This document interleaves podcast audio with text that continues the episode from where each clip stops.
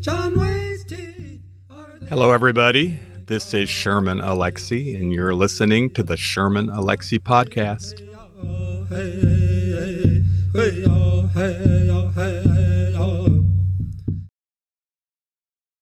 Hello, everybody. This is Sherman. As you heard, that was the rough draft intro to the full-fledged podcast I will be doing soon. Soon being a malleable term for me.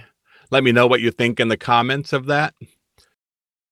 So today, I'm going to be posting a poem called Hunger Song. And in breaking with tradition, I'm actually going to read the poem first. And then I'm going to talk about the architecture of the poem, not only as the writer, but sort of as an English professor, explaining the structure of the poem and the ways in which I use the stanzas and line breaks and the form itself. It's a sonnet to add to the poem's meaning. I mean, there is the surface meaning. And when I write poems, I very much want there to be an immediate meaning. I want it to be instantly accessible. You know, I write some poems that aren't, but probably at least 90% of my poems are accessible by pretty much anybody. I always thought that Native American literature, if you're going to write it and call it that, then it should be accessible to a 15-year-old Native American. And if it's not, then what is it? Is it Native literature if natives aren't reading it? If a tree falls in the forest and there's no one there to hear it, does it make a sound? That's something to think about for you. I mean, it's something to think about when you talk about any quote unquote minority literature. If it's not directly speaking to that minority audience, then is it a part of that minority community? I don't know. But for me personally, I need my books and my poems and everything to be read by Native Americans, and they are. Especially something like True Diary of a Part-Time Indian, my young adult novel. It has a huge life on reservations and in the Indian world. And Smoke Signals, our movie, which the intro song is from, John Wayne's Teeth, is huge in the Native world still. You know, 2.5 decades later, Smoke Signals remains a constant in Native culture. So anyway, in breaking with tradition today, I'm going to read the poem first rather than talk about it first, although I'm talking about it first, aren't I? Anyway, I'm going to read the poem now, and then I'm really going to go into detail on it. So here it is. It's called Hunger Song. Hunger Song.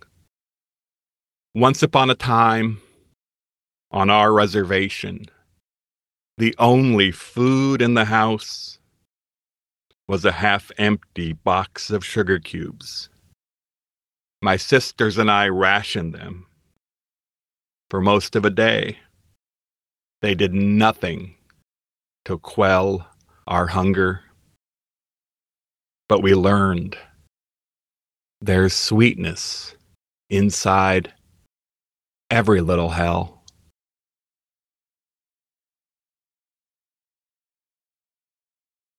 Okay, so there's the poem. In fact, I think I'm going to read it again,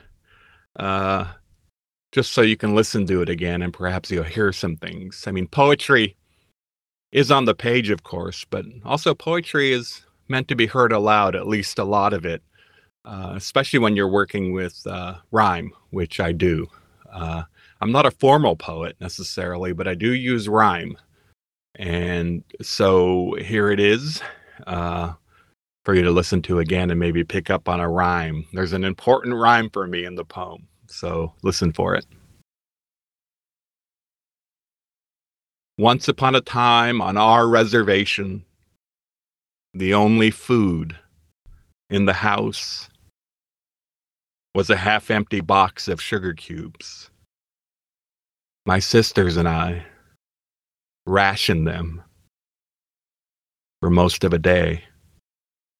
They did nothing to quell our hunger, but we learned there's sweetness inside every little hell. All right, so that's the second reading of the poem. And I hope you picked up on that rhyme, quell and hell. This poem started, what it was just fragments. I had the remembrance of the sugar cubes, my sisters and I, having those for most of a day as the only food in the house and how we ate them, but really it did nothing. I mean, it's just sugar. I mean, all it guaranteed was a sugar crash if we devoured them as real food. I think instead we sort of used them as a reminder of food, as a hint of food, and would eat a sugar cube, every hour or so. And then the concluding couplet, there's sweetness inside every little hell. I had that in whole in my files. So I was going through my stuff wondering, what am I going to post today? And I saw that fragment and I thought, well, why don't I talk about fragments? And then for some reason, the way the writer's brain works, the sugar cubes popped into my head. That word sweetness obviously led to me thinking about the sugar cubes. So then I wrote the rest of the poem based on that memory. I wrote the poem heading toward that concluding couplet, heading toward that sweetness in hell. I was aiming toward that. So I had an exit ramp or an on-ramp or a flag, a treasure chest. I'm not sure what to call it. The end of the poem was in place. So, and then instantly that rhyme popped into my head. Hell, I had that in place. And then quell popped into my head. And obviously, when you're thinking about sugar cubes and hunger and quelling or not quelling your hunger, that's where that came from. But that wasn't a conscious decision. It just was boom, there. So I had part of the poem. I had quell. Quell needed to be in there, and it needed to be close enough to the word hell for the rhyme to resonate. And I'm a little worried that the word quell is too far away from the word hell for the rhyme to resonate enough. It feels more subtle, perhaps, than I want it to be. And there may be a way for me to rewrite the poem to make that hit more. I don't know. I'm pretty happy with the poem, so I may not do it. I may keep that distance. So anyway, let me go back to the poem beginning. Now, because it's about childhood, I thought, well, why not start this as a fairy tale? And I think that works because fairy tales, by and large, Hansel and Gretel and such are pretty dark. So I thought, we like to think of Once Upon a Time as being a light beginning. And people have used it as such, but it's not. Fairy tales are these morality tales of what's going to happen to you as kids when you go out on your own, or you eat something you shouldn't, or you hang around people you shouldn't. In that way you could say, just say no is a Aesop's fairy tale, something dark and disturbing. So I thought the poem, that was a great way to lead off a poem about a reservation childhood, a moment in a reservation childhood that was dark. And so that's why I started that. Now, if you look at the poem on the page there, you're going to see that there are four stanzas. There are three stanzas with four lines each, and then there's the concluding couplet, and this is in the form of a sonnet. And each stanza is meant to stand on its own, to have its own sort of meaning. So you'll see that at the beginning, the first stanza is about the only food in the house. It establishes that the house is empty and the possibility of hunger. The second stanza is about the sugar cubes. And I just noticed, actually, as I looked at the poem, that those four stanzas, especially the first three, are sort of square. They're in the shape of sugar cubes. I didn't mean that, but that's what it looks like. So that second stanza is about sugar cubes. And then the third stanza is about those sugar cubes doing nothing to help. To quell the hunger, the desperation.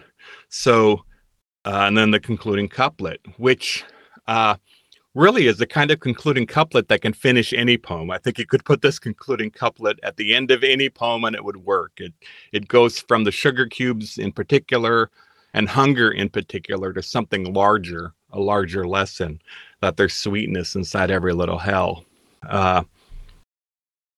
Now, if you go back and look, you'll see that I use the stanza breaks to add to the sense of space, of emptiness. So in the first one, the only food in the house, stanza break, and you'll see that white space right after that.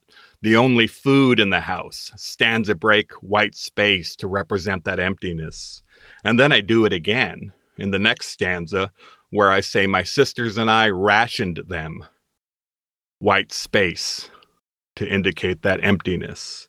And then I do it again at the end of the third stanza where we did nothing to quell our hunger, but we learned, white space, emptiness. There's sweetness inside every little hell. So I use those stanza breaks as a way to visually represent hunger and emptiness. So I hope you're seeing that. Also, there's only one line in the poem in which there's interior punctuation.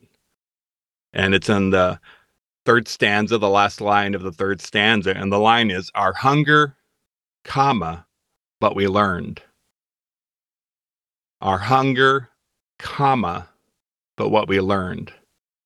So I purposely had only one line with punctuation to really indicate the turn of meaning, taking it from the particular experience of those Indian kids, of us, and bringing it to the concluding couplet and the lesson learned. Put that in heavy quotes. Maybe you don't learn anything. But that comma was on purpose, just so you know. That's the way I think about poetry. That's the way poets think about poetry. Well, many of us, most of us perhaps. Sometimes in free verse, you'll look at it and you'll realize this person is definitely randomly line breaking and stanza breaking. You can read the poem and think, no, they did this emotionally. They had their private reasons for breaking lines and stanzas the way they did, but there's no discernible meaning for the reader. And that happens a lot. And I'm not saying that's wrong. A poet gets to have their personal meanings, but I like to create buildings, not just rooms, but a whole building.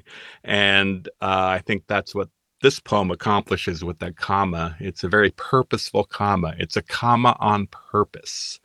Maybe I'll need to write a poem called Comma on Purpose.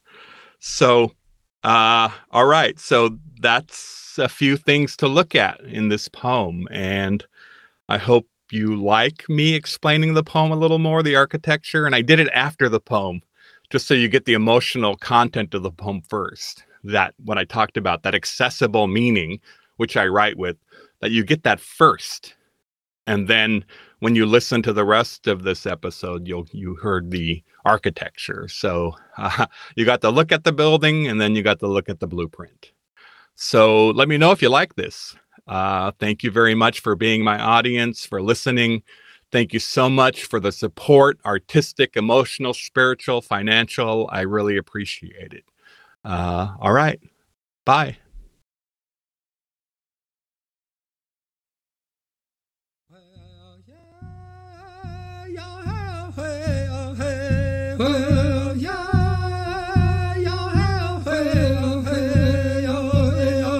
John Wayne's Teeth. John Wayne's Teeth. This has been the Sherman Alexie podcast. Thank you for listening. Hey oh, hey oh, hey oh. John Wayne's teeth, John Wayne's teeth. Are they plastic or are they steel? Ha ha, hey hey oh, hey hey hey hey oh.